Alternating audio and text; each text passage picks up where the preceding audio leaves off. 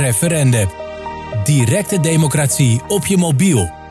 Op 26 en 27 september 2023 debatteerde de Tweede Kamer over de Spreidingswet, een wetsvoorstel dat gemeenten kan verplichten om asielzoekers op te vangen. Het wetsvoorstel is ingediend met het oog op het creëren van extra plekken voor asielzoekers, aangezien de huidige vrijwillige basis onvoldoende blijkt te zijn om aan de nodige capaciteit te voldoen. Een belangrijk punt van discussie tijdens de debatten was de schaal van de opvanglocaties. Er waren pleidooien voor meer kleinschalige opvanglocaties om het draagvlak onder de bevolking te vergroten. Echter werd er ook gewaarschuwd tegen te veel en werd benadrukt dat grootschalige opvang gewoonweg noodzakelijk zal zijn om voldoende plekken te creëren. Er werd ook gesproken over de financiële aspecten van het wetsvoorstel. Er werden vragen gesteld over de vergoeding van de kosten die gemeenten maken, inclusief indirecte kosten zoals bijvoorbeeld voor het verzorgen van onderwijs. Het wetsvoorstel bevat bovendien een financiële prikkel voor gemeenten in de vorm van een bonus voor elke extra gecreëerde opvangplek. Er werden ook zorgen geuit over de instroom van asielzoekers, gezien het feit dat het inwilligingspercentage van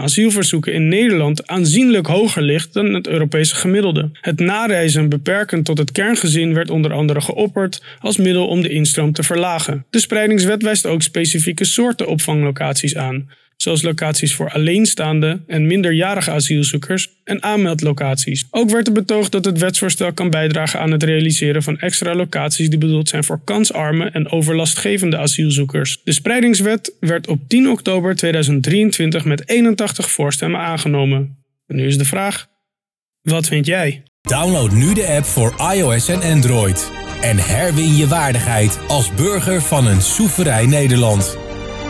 Referendum. Laat je stem gelden. Altijd.